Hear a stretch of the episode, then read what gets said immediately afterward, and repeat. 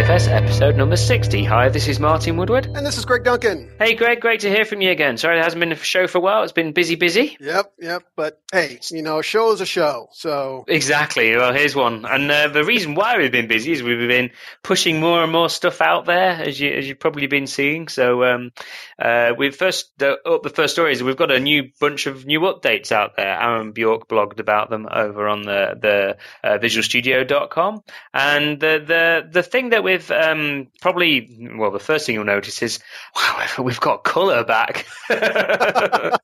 we, we know TFS is great. It is in any colour you want, as long as it's black, white, or grey. Yeah. Um, but uh, rec- yeah, we've done. We've been in lots of work. You know, just trying to still keep that uh, modern UI feel, but uh, try and bring some more colour in there. Um, and we've done. Uh, the team did a really cool thing around um, just like making work items stand out. Um, in in, da- in the dashboard, you know, in the in the backlog, sorry, and little things like that. Where in in the past, uh, like the old version of Web Access back in TeamPlain days, mm-hmm. then work items all used to have little icons everywhere, and that was cool, but got, got quite busy. Whereas now we just simply give them a little color, and it actually still makes it just as easy to tell a work item apart, but it's not not as much visual clutter. So I thought that was actually quite cool. Right. Um, and we did some other stuff as well, you know, like we're not shouting at you in as many places and things like that, um, which is good. But we've also, um, if you've taken a look at the new Source Control Explorer, I'm really pleased with how it's looking right now. It's starting to look really neat. You know, I was showing that off. We were, we'll talk about my 2012 experience here a little bit later, but I was showing that off the on-premise one, so it's uh, you know versions behind, and I was you know yeah we were showing that to some people here. And it's like wow, you know they were very wowed about that. So ah, that's that's my team exactly. That's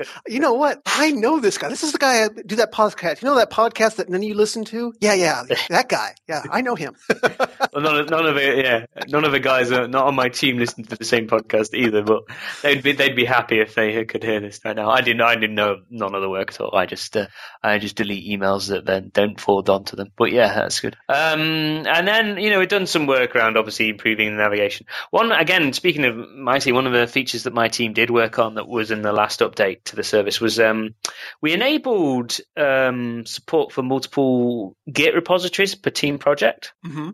That probably blows your mind a little bit, like because. Um, uh, why did we do this? Is probably an interesting question.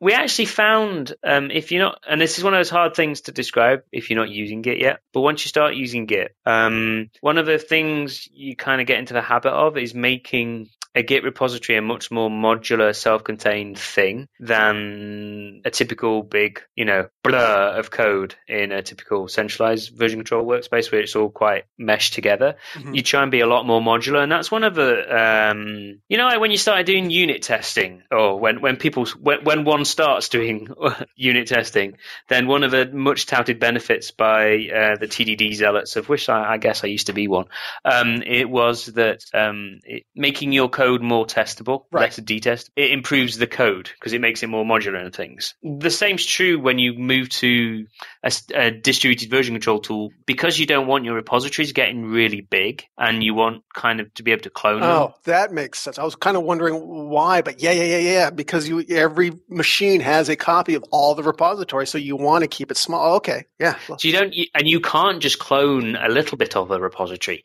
You can't, you know, like with TFVC, you can say, "Hey, just give me this path and don't give me all that stuff. Right. That that's not how Git works. Git work you have to pull the entire repository down. And so you only want to pull down the code that you care about. And so you start trying to split the code out into modules which people frequently care about. And right. then that then makes your code more modular and less tightly coupled, which is actually a good feature of good design. You know what I mean? So um so we actually find that um a repository so the you start thinking about a Git repository more of the honestly more at the solution level than than the um, than the team project level. Right. And you know, typically you would have now often, very very often, you have one team with one team project with one solution in it, and that's perfectly acceptable and that's perfectly normal. That's like that's how normal people live. You know, that that's fine. That's great. But oftentimes, when you start getting bigger teams, you have more than one solution, uh, but you still want that part of the same team project because you've got the same team of people working on things, but you've got more than one solution. Right. And so the same is true with um, with Git repositories. The a usual like a, a, a default working style is to start off with one repository, and for 70% of people, that's probably enough. But for once you start moving into, you know, larger projects and more enterprise style Git and more modular projects, you actually now need multiple repositories. And what we were finding from feedback, and this is a great thing about the service, this is why I love the service because we get live feedback from people really using it, is that we were seeing people creating team projects without any work items and just using the source code, but then having all the work items stored in one team project. And why is that? And you go and talk to them, and it turns out it's because they needed multiple repositories. But they, but yeah, they were creating a whole team project just for a new repository. And we were like, huh, we can fix that. So we went and fixed it and, and, and give them multiple repositories per team project. So there you go. So that's that done. Um, and then it's also you can manage obviously the permissions. Uh, we we did a shiny new um, interface for managing permissions on your repositories and managing repositories. And hey, you know, trying to avoid that um, can't rename a team project issue that's lived with us now for the past like seven years. Rather than baking that in from day one, we made it so you could rename a repository, you could delete a repository, um, and bad things will happen if you do that and you didn't mean to. But uh, but we we let you do that. So I see your There name there on the screenshot. Kind of funny. Really? Yeah. Oh, yeah, yeah, yeah, yeah. You can also see I spelled libgit2 wrong. I, I like cased it wrong when I was typing it in, which is quite hilarious. Uh, I just noticed that myself. and then finally, we changed the login experience. We changed the login experience for good reasons. Um, it's causing it's caused us an infinite amount of pain, and we're actually still feeling that pain even today. That's why we're a little bit late recording the podcast. Not that the listeners care because they're there in time, but yeah, um, it, uh, it's been caused us a little bit of pain. It's amazing how many things are frag, you know, how fragile the login process can be sometimes. Um, so we'll work through those hopefully, and hopefully nobody listening's been too badly affected. If you're a Eclipse user like I am, then you probably have, but uh, everybody else hopefully wasn't too bad. Uh, but we're changing the logging experience again to make it more aligned with all the other Microsoft logging experiences and make it so I don't know one day in the future maybe you'll be able to do something crazy like uh, use an Office ID, use the same Office 365 account to manage your uh, manage everything else and that sort of thing, or maybe go towards Active Federated Services or whatever it's called, ADFS. So we'll get there, but um, you know, login's improving. Um, yeah, so that's probably the, the the latest. That's probably a good roundup of the service updates. How about you? What what else did you see happening? Well, you know, uh, Brian Harry just posted. Oh, speaking of which, just to everybody out there, we're not going to do tiny URLs anymore. That was a, a, a Yes. feedback from um, uh, William William Randit, who we'll talk about his emails at the end of the show. Uh, but basically, you know, you guys are listening to this on the road. You're running. You're working out. You're doing whatever. The tiny URLs just are, you know, kind of silly. Just go to radiotfs.com. All the links are all there. Um, you'll be able to find them quickly, and that's much easier for you all to remember. RadioTFS.com, um, and then you'll find all the links. So, uh, But it is actually quite hard to transition to a story without saying a URL, isn't it? Yeah, it is. it's like, uh, but Yeah. um, anyway, carry on. Brian talked about the TFS 2012.2 Power Tools. Um, Ah, yeah, yep. you know, so previously there was actually a block, whereas if you installed, um, if you upgraded your machine, it, there was a, how did he describe it here? Um, it there was, uh, Power Tools have traditionally had a block to prevent it from working in the next version of Visual Studio. You know, so if you had update two installed and you tried to install the Power Tools for update one, it wouldn't work. You know, so saying you can't do it forward compatible kind of deal. You know, your versions are out of sync. Um, they've removed that block is one of the things that they've added, and that's really the, the, the primary feature. That they haven't made a lot of changes on it, but they've just made it. If you've installed T, uh, Visual Studio 2012 um, Update 2, the power tools are all here, and it includes the the standard power tools that you were used to, the build extensions, and the MSSCCI providers, both 32 and 64 bit controls. So if you've been waiting to get those power tools, if you've been waiting to apply update two because you use the power tools a lot, or um, you know, if that's been a block, it's blocked no more. Well, and it's surprisingly hard, believe it or not, to actually get it to work in either version because we do change quite a lot of stuff between the updates. So, um, yeah, I'm glad that I'm glad that's been done, and the people who have taken that, you know, we've we've got over that bit of technical debt, and uh, now hopefully we can get some more stuff shipped out there. So it's great. Hey, um, speaking of the uh, of of the block, one reason why that's come out quite handy is because we've actually shipped the um, uh, the uh, C- the first CTP of update three. And um, update Oh my goodness, I haven't had update two yet. Well, uh, yeah, we've got the yeah, yeah. That's the problem with doing frequent updates is that the CTPs are even more frequent. But what we've learned as we've been doing all these updates is that nobody's going to install them if we then like have trashed their machine and they can't move on to the next version of the CTP or the next version of the update.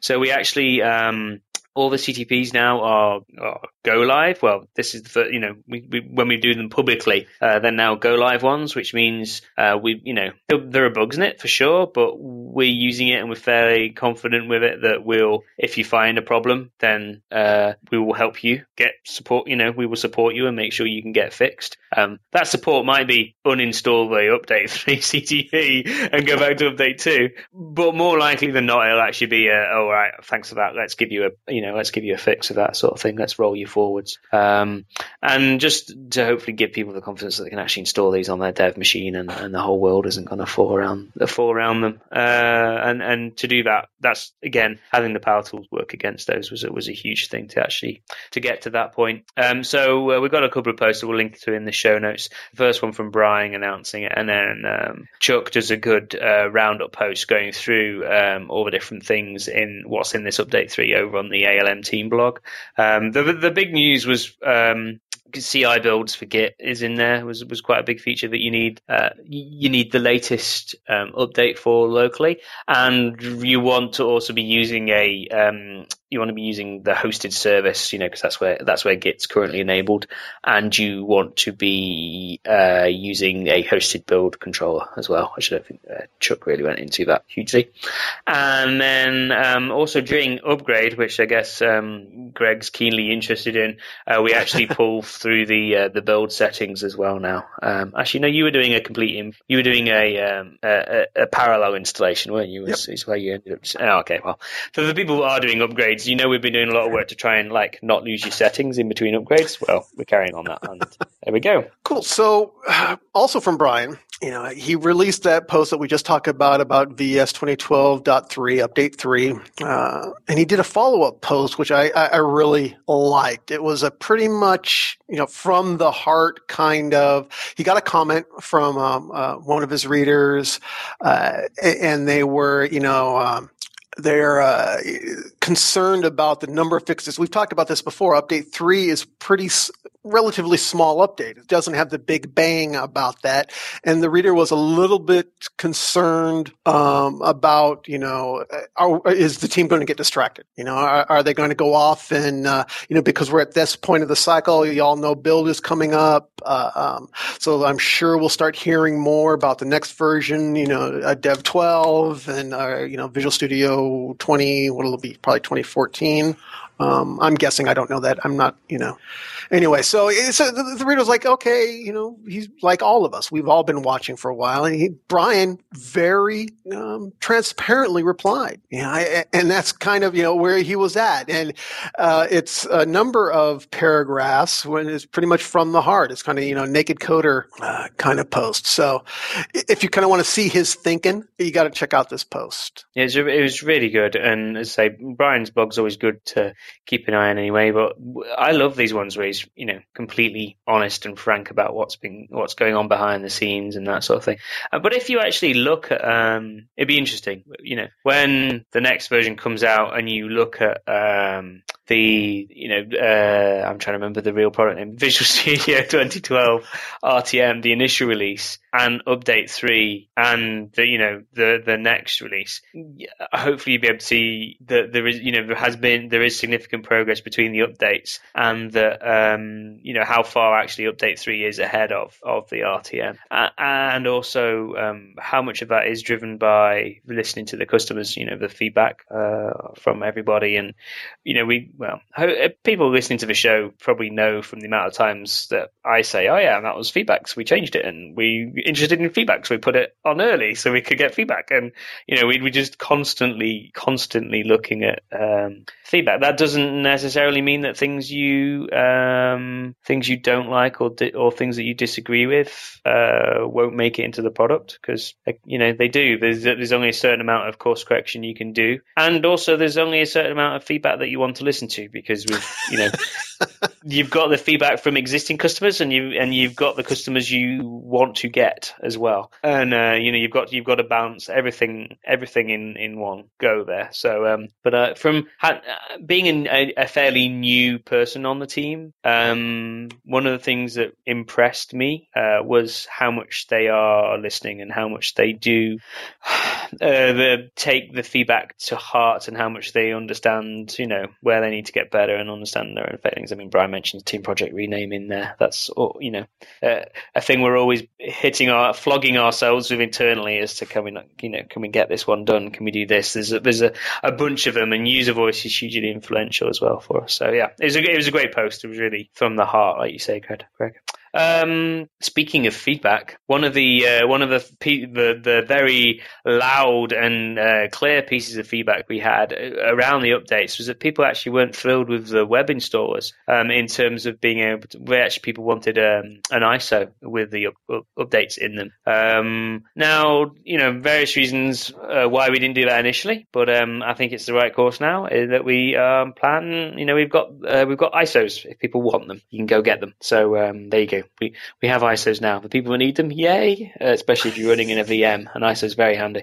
Uh, the people that don't, be like, well, what do you need that for? But uh, I use the web installs myself. But if you want them there, then you can go grab an ISO. So go grab your ISOs. Um, if you head along to the show notes, then you'll get the link. Yeah, and that's going to actually come in handy for me. Our our uh, my work environment, we are going through a lockdown phase where we'll, we're dramatically restricting internet access and you know just tightening everything down. So there is a very strong chance that you know my TFS server is not going to be able to talk out to the web. You know, I just can't do it. And there have been instructions before with the uh, updates on how to get a local install, but this ISO will, will be nice. It's just so yeah. We I mean, so we deal with quite a lot of industries that have to go through that have you know that are in a lockdown. I mean, typically the defense area is very locked down. But I'm interested in why you're why you're going through that. Uh, lit support, uh, litigation support is the business that I'm in um, and we do electronic data discovery. So it's as much as a perception as a reality. We deal with very few clients, and that's our business space. Is we only target, you know, we're not looking for 600 clients. We're looking for six, but these six are some of the you know top 50 corporations in the world. So they have some very stringent security requirements. You know, they are uh, pharmaceuticals, they are banks, they are technology firms, and you know, with lit support, we get the stuff before the the lawyers get the stuff. You know, we are setting mm. it up so the lawyers can review it and search for it to respond to this cases.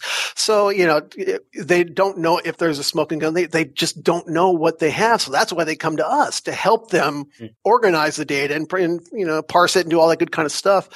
Uh, so they can look through it and respond to the case and do productions and, and, and those kind of scenarios. So they're a little nervous about, and especially because we are a, you know, um, LSP, a legal service service provider, you know, we're not their company. So huh. giving us all of that data, you know, there, there, there was always a little concern. Now, you know, the hmm. reality mm. of it, there's no reason to be concerned, but you know what? If it makes the customer happier, if it makes them more comfortable, if they're you know, more willing to give us money, well then I guess we'll have to take the sacrifice and, you know, lock stuff down hard. And, and it, you know, in some cases it, we're talking extremely hard where, you know, we physically walk into rooms that are secured and access their data kind of hard. So mm-hmm. it seems kind of silly from a legal point of view. It's not defense. We're not, you know, the NSA or anything else, but, you know, it makes them happy. So no, it's, you know, well, if you've got, you've got paranoid, you know, if you've got customers that are paranoid, you have to be more, you know, you have to take the superset of paranoia of all of the different types of customers you have, I guess. So yeah. no, it, it, makes complete sense.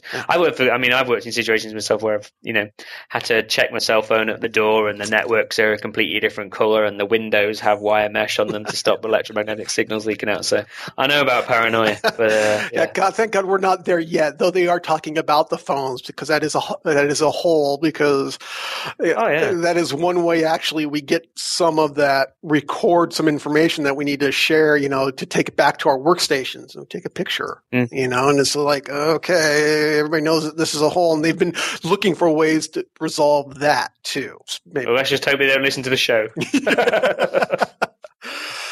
So it's hey, we're about half, halfway through already. This is crazy. Yeah, it's about that time. So episode 60 of Radio TFS is brought to you by SaaS Made Easy, a leader in hosted TFS, dedicated virtual servers, and TFS ALM consulting. You can reach them at www.saasmadeeasy.com. That's www.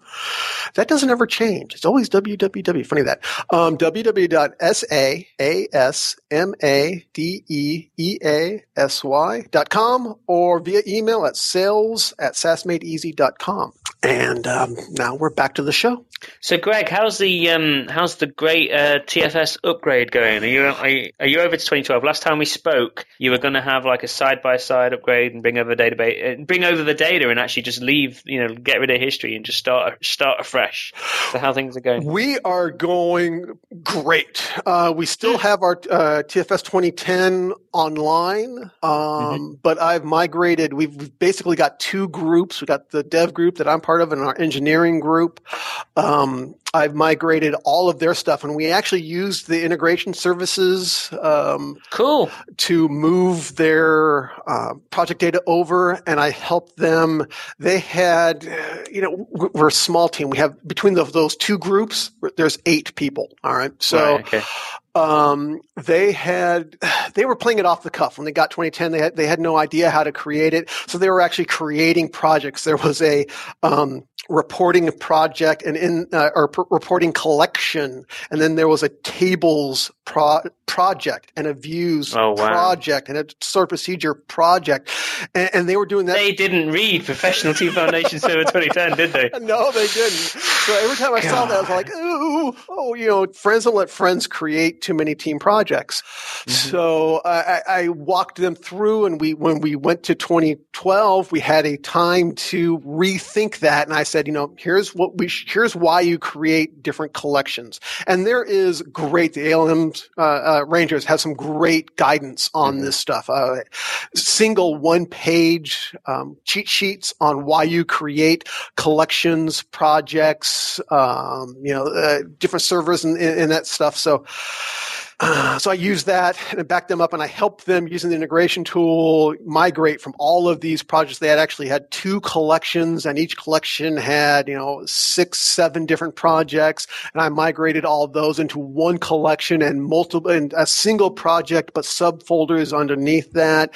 And, you know, they got all their history and everything else. And they, I showed them all the cool stuff with user stories and how you can use integrations and the, the black backlog features. And they're all like, ooh, this is cool. And, you know, we had good conversations about because we're small teams and we're working on multiple projects simultaneously, instead of having an integration and have, you know, sometimes in past lives, our iteration, our sprint would be you know, product based, you know, 10, mm-hmm. you know, 10.1, 10.2, 10.3. But because here we have during that time period, we're actually working on multiple projects simultaneously. And these are like one day, two day, three day projects.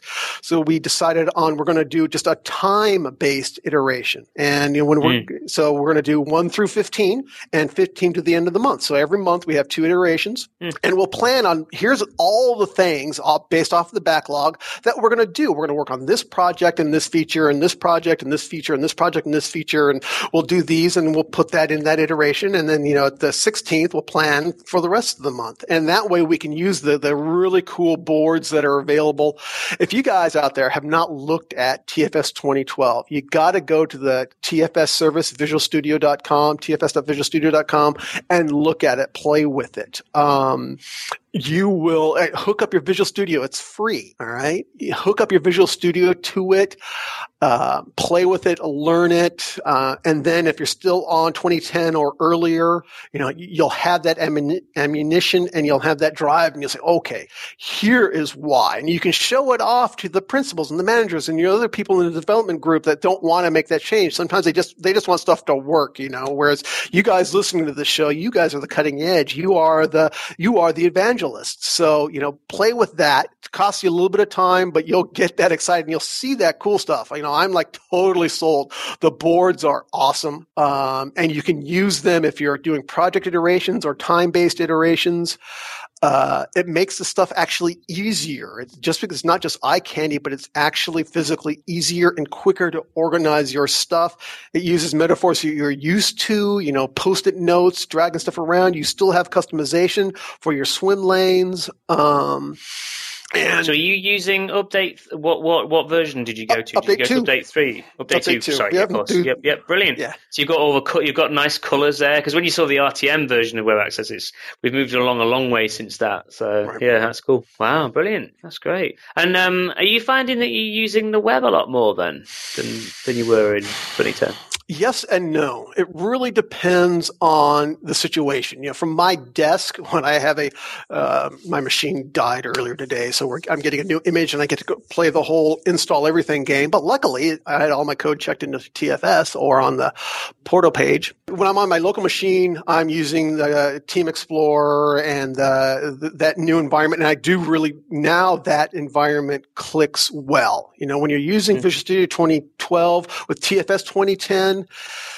it works, but when you start using it with 2012 with 2012, that new Team Explorer there actually Ah. clicks and it really works and you know it, it, it's nice.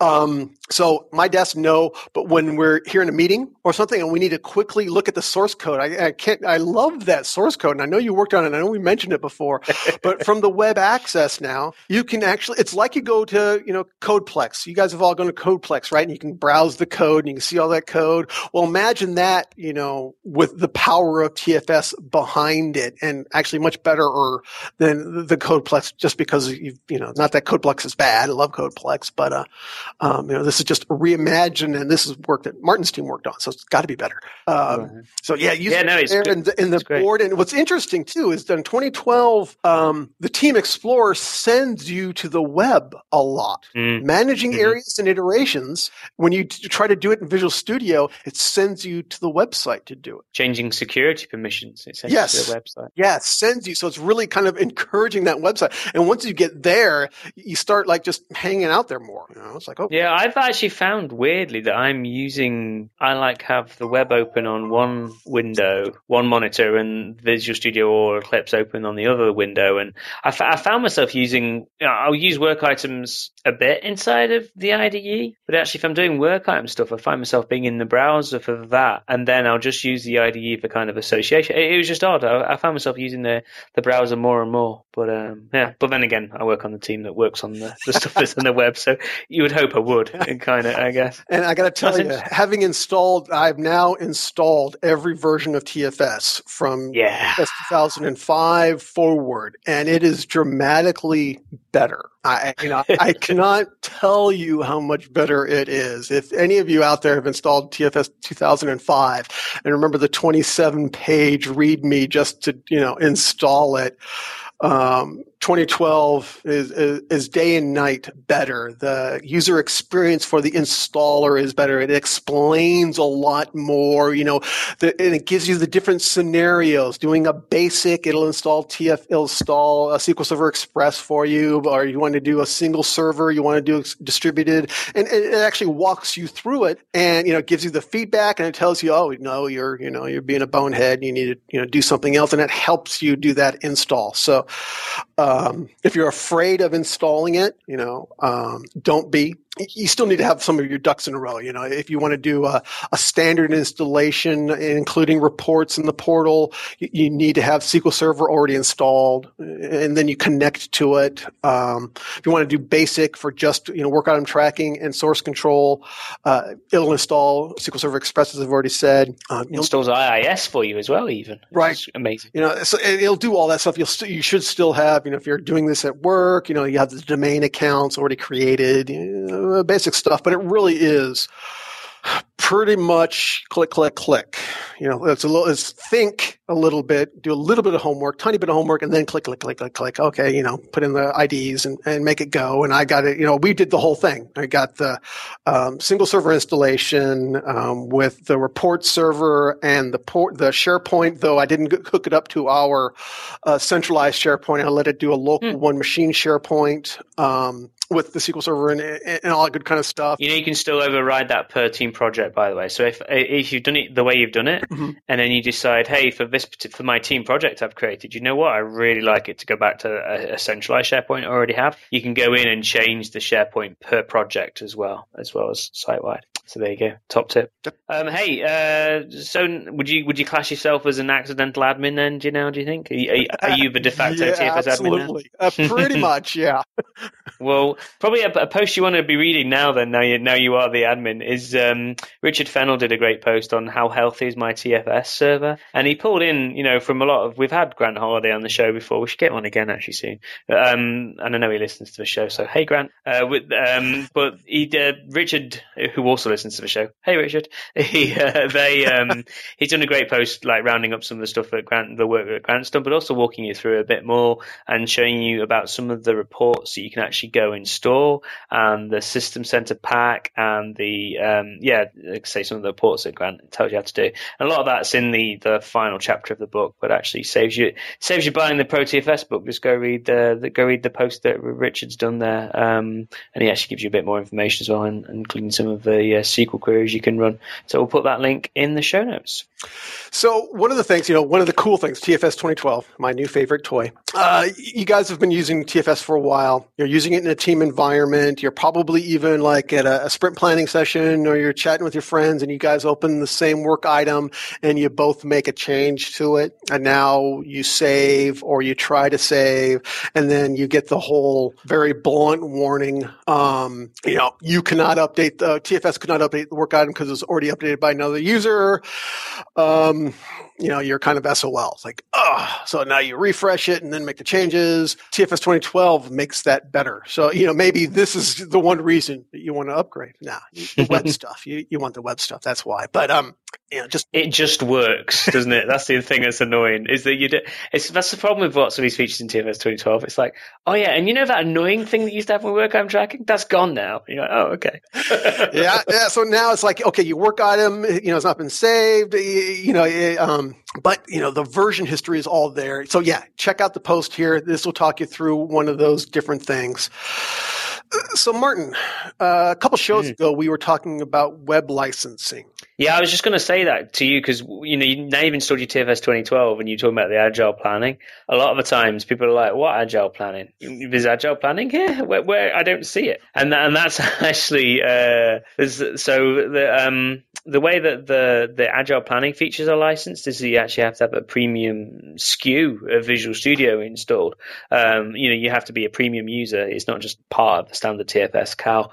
And so there's some all of the licensing stuff for TFS and Visual Studio really is done, you know, on kind of a trust basis. There isn't a huge amount. I don't. There's no activation in there. You know, isn't, isn't a huge amount of license enforcement in there. It's all on a trust basis. And how you tell TFS that, hey, actually, you know, I have Visual Studio Ultimate installed, even though I'm coming at you from IE right now, is you just tell it that you do. And so if you go into um, the uh, um, Mateus has a um, an article. Uh, Matteo, sorry, Matteo Emili has an article um, describing how you go in and change the licensing uh, features and say, um, you know, which users have full, which users have standard, or if you're, you know, if you're lucky enough in your organization that everybody say has premium or ultimate, you can actually go set the default to be full, and then you don't have to specifically put people in standard.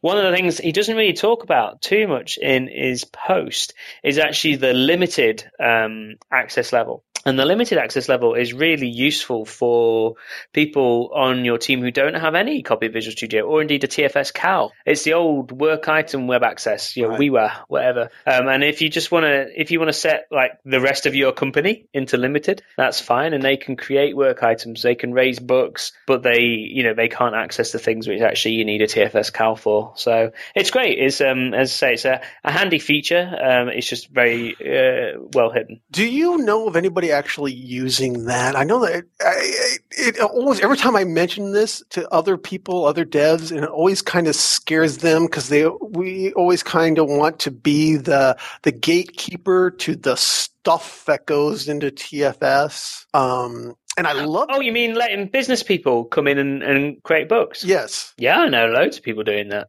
In fact, we get loads of requests of people actually wanting that to not just be business people, but wanting it to be um, like public, you know, on the internet. Mm-hmm. And and but then then you run into a whole new set of problems as to like how do you handle duplicates, how do you handle triage of those, right? And then also how do you handle um, like you want complete transparency with your customers and your users apart from the stuff you don't want to tell them about. yeah. And the same with like work items. You probably want a little side discussion on a work item, which is like, oh, dude, what's this nutter going on about? Oh, not this. This is just the craziest thing ever. Oh, this is, oh, what's going on here? And then, you know, in the work item, it says great feedback. Uh, we'll put this on the backlog or whatever. so you've, you've got that, those different issues as well, which is, is, can be quite tricky. I mean, encouraging more transparency is good. Mm-hmm. Um, handling the duplicate issue can be a problem and you've got to do probably, you know, you've got to be good about triage and things. But no, I think it's. Um, I like the idea of it. It's probably the sort of the, the communist European side of me coming through there.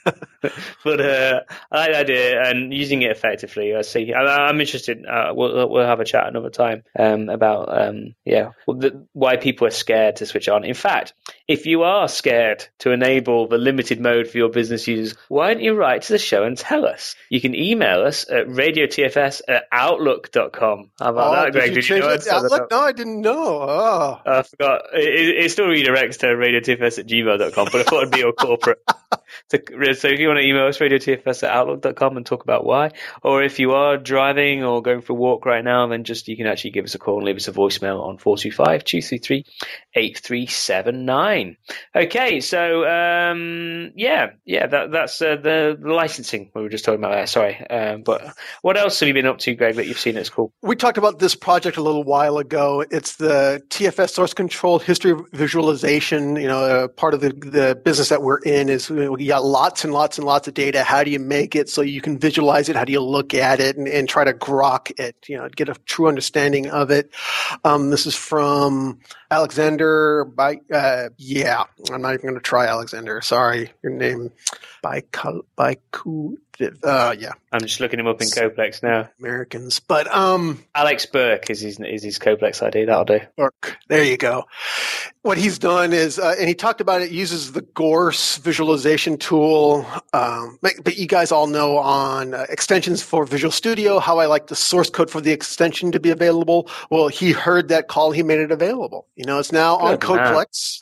Um, and so you can get it. And this is where it basically provides you a visualization of your check-in, of your version control. It's like a little, um, what are those charts? Fancy. Uh, yeah, it's like a little spider chart. And you, you see these little men running around, adding stuff and deleting stuff and moving code around, and it's cool. Um, and but the great thing is, is that it's Gource is a common, you know, commonly used this sort of thing out in the world for any different SCM system. Uh, but the great thing about um, Alex's plugin is that it's a plugin in inside of Visual Studio. You can just right click on any folder or any branch or whatever, and, and say go go generate me the data, and then you get a nice little um, a video file at the end of it. It's fantastic. Hey, um, so speaking of cool things, uh, Jeff Bramwell did a post that linked to uh, uh, another post, which was um, talking about uh, um, an application to do uh, to talk to TFS from Windows Phone. Now there are a couple of these, um, but this one was quite interesting because it had some interesting. It actually had some really cool, interesting features in, um, and it was done by. Let me see. Um, uh, Raj Kamal has actually did the application that Jeff links to, and it's got some cool like live tile integration. It's it's good as just as a Windows Phone like um, you know example because you've got live tile stuff there. You've got uh, you know to dos and stuff. So no, it's, it's really good. One a couple of downsides from it. I was I was having a quick look, um, and a I don't see any source code for it, which you know I can't argue with proprietary source code working for Microsoft. But it's always cool on these sites of things to see some source code sometimes you can go learn from them. But no, he's got it in the store, so that's cool. Whatever. Uh, but the thing I noticed is actually um, it doesn't look like he's using the OData service. And we've talked about the OData stuff a few times in the show. It looks like he's talking direct to TFS, which is impressive if he's using the client object model, because I actually didn't know that could work from the phone. So that, a that's actually pretty cool. Um, but the, um, but I noticed as well with things like the, um, authentication for the service, uh, the service uses a federated authentication model. And to get it to work, uh, you have to enable alternative credentials, which basically switch switch on basic authentication for your to, so, so you can log in if you want if you want to talk to TFS um, in the cloud. One of the biggest problems we find with people wanting to use these types of applications um, is that often their TFS server is like yours, Greg, locked down behind the firewall, Right. and their phone is on the GSM network, um, you know, out well outside the firewall, and connecting those two can often be problematic. But if if you can connect them, then this looks like a good one to try. And we should probably have a roundup of some of the uh, the Windows 8 and Windows Phone applications that, that are out there for you to take a look at. Yep. All right. Well, it's that time of the show. You guys thought we were going to miss it, huh? Yeah, I bet you did. You're, you're wondering, well, where's the ALM Ranger part? Well, it's that time now. Um, Willie Pete has put together. This is the one thing that you guys need to go to. You know, we talk about individual parts here and there, but he's done the Visual Studio ALM Ranger Solution Catalog. So, as you can expect, one post, all of their stuff based off of tooling samples, guidance, um, areas, organizations. It's all here on this one page. It's like the treasure map that we talked before, but this one is uh, simpler in respect. It's just, you know, uh, a table of stuff to go through and you can see from their WCF load tests. And, you know, we were talking about the branching emerging guidance. We were talking about the upgrade requirements. Um, it's all here. So this is the this is the one thing that you want to go. If you are interested in TFS, if you're interested in upgrading, if you are um, if you're in a you know you're accidental admin, um, you want to help other people, you want to see how to use Kanban or Ruck, uh, you want to see how to better test it, you want to see you know project server integration. Uh, it's, you just got to go to this post and check it out. Cool. Yeah, can't beat the Rangers. They're amazing. So go to show notes and then we'll have a link to there. Yep. Uh, so, as I mentioned, if you want to send us feedback for the show, then do email radiotfs at outlook.com. We had a couple of people who'd done exactly that. So we thought we'd actually read out some of the emails we've been getting because we've been getting some really good ones. So uh, I'll take the first one if that's all right, Greg. Sounds like a plan. So Stephen Schaaf emailed in and he said, um, I really enjoyed the April recap show. Well, thank you, Stephen, because uh, he liked how we took on user issues. If you remember, we were discussing, it was the one about um, uh, trying to work out the time remaining. Uh, yeah, Right. I, it was a good one. I mean, it was an interesting discussion. Anyway, um, I, Stephen wanted to make a comment about the issue relating to work item calculations in TFS. He writes, uh, this is one that his company hit against when we moved from Conchango Scrum template to Microsoft Scrum template. We were talking about that the other week as well. The short of it is, is he actually built a, uh, a product TFS aggregator. So here you go, Greg. This is on CodePlex, tfsaggregator.codeplex.com, and it can do TFS calculations. It can do calculated fields. And I actually point, I, I, I didn't know about this product, and then had a customer come into me um, saying he wanted calculated fields, and I was like, "Go use TFS aggregator. It's great." so uh, yeah, and it, it basically it works using an eventing system that I mentioned in the show, but he did it with a, a server-side plugin model, which actually we outline in the book. Again, blatant plug for the ProTFS book there. Um, and he can it does uh, numeric and also state-based calculations. So you know if you want that. Um, give me um, a work item can't be closed unless the children are closed, sort of thing, or or give me the total amount of work remaining for a story based on all the work remaining for a task. Then the TFS aggregator was that's exactly what it was built for, and it's all configured using an XML file. And uh, Stephen says this worked fantastically, so we'll take his word for that. And um, and he cleaned up, make it usable by the community. What a good man! So I think I don't know if we had mugs or anything like that, we would get him a mug. Let's send him a hearty pat on the back. So if you see Stephen, good man for putting this out there because there's a lot of there's a huge difference between a bit of code you know if you have hacked together working for yourself and something you've cleaned up and made generic and put out for the community. So you know that's just great stuff. Thank you very much, Stephen, for doing that. It's already been downloaded 2,000 times, which is you know uh, very awesome. So um, yeah, let's let's give the plugin a plug on the show. So that's tfsaggregator.codeplex.com. And thank you, Stephen, for writing in, but thank you even more for actually putting that out there for the community. That, that's that's fantastic. Yeah, and thank you for the source. Love the people. That's you. you ha- that's a scary thing. I've got a number of projects out on CodePlex, and I I, I wonder. You know whether I'm being an idiot or not, because it's not necessarily the cleanest code. You know, you, you're just putting it out there, but you are giving back. And if there's one bit of code that helps one person, then then you've paid it forward. So uh, again, Stephen, thank you for that. Yep, the karma is good with you. So that's great. That's right. So we have another email from William Randit. Rand Randlet. Randlet. Say. Yeah. Anyway, William. there we go. Um, love the show and the fact that you take the time to do this for the community. It's my best source of TFS and VS info. Thank you, William. This is the best Radio TFS podcast there is on TFS called Radio TFS. Yeah, not TFS radio. Don't. Yeah. No, no, that's a different thing. Yeah, that's a different thing. We get the emails. But we get a lot of tweets for them. yeah, anyway, um, to continue with the email, uh, we're in the process of testing our TFS 2012 upgrade and have been using the info linked from your site. Again, you guys can get that at radiotfs.com. Um, now, we haven't answered him on this one, and I've seen a little bit, and I'm looking for it. I, I can answer this You one. can. Here we go. Woohoo. Well, yeah, yeah, go on. You read out, I'll go get the answer while you're reading it. Okay. My company puts pictures in the Active Directory, and it worked great if those automatically got. It would be great. It would be great if those got automatically picked up. We've got about five thousand folks total, and this is the first place I've worked where anyone where anyone went into the trouble of putting pics into Active Directory. Like Microsoft, it is the pic from our employee badges. Very nice feature to have, though. So, uh, how would that work? We did this on the show. Here we go. Right then, I'll put a link in the show notes. But if you go to the um, show number fifty-eight, uh, we had a post from Betty um, called "TFS Automation: Keep user images in sync with Active Directory." that was fifty-eight. That oh god, that was so long ago. Yeah, yeah, yeah, exactly. So uh, if you go in, um, it, and the, it's actually like twenty lines of code. Um, it's really it's it's a really cool code snippet just to go through. Um, and Betty shows you how to do it. And basically, you go to Active Directory, um, pull out the image, and then there's a little bit of code which parses the image. The it actually par, you know parses sort of the header of the image to determine what image format it is, and then uh, you know converts that into the appropriate image using the .NET APIs, and then sticks that up into TFS using the um, uh, where's it gone? That I'm trying to remember the service. The- We've got a service for it. The um, Fire by Identity. Blah blah blah blah. Looking at the code now. Uh, anyway, there's some there's some you know API we actually have client side which you can call to go go stick uh, the picture in there. So uh, yeah, there we go. So um, so William, go go look at the show notes for show 58. But I'll put another link into the show and tell you how to do that and get that installed. You you install it as a um, a TFS job uh, that runs periodically to go sync things up.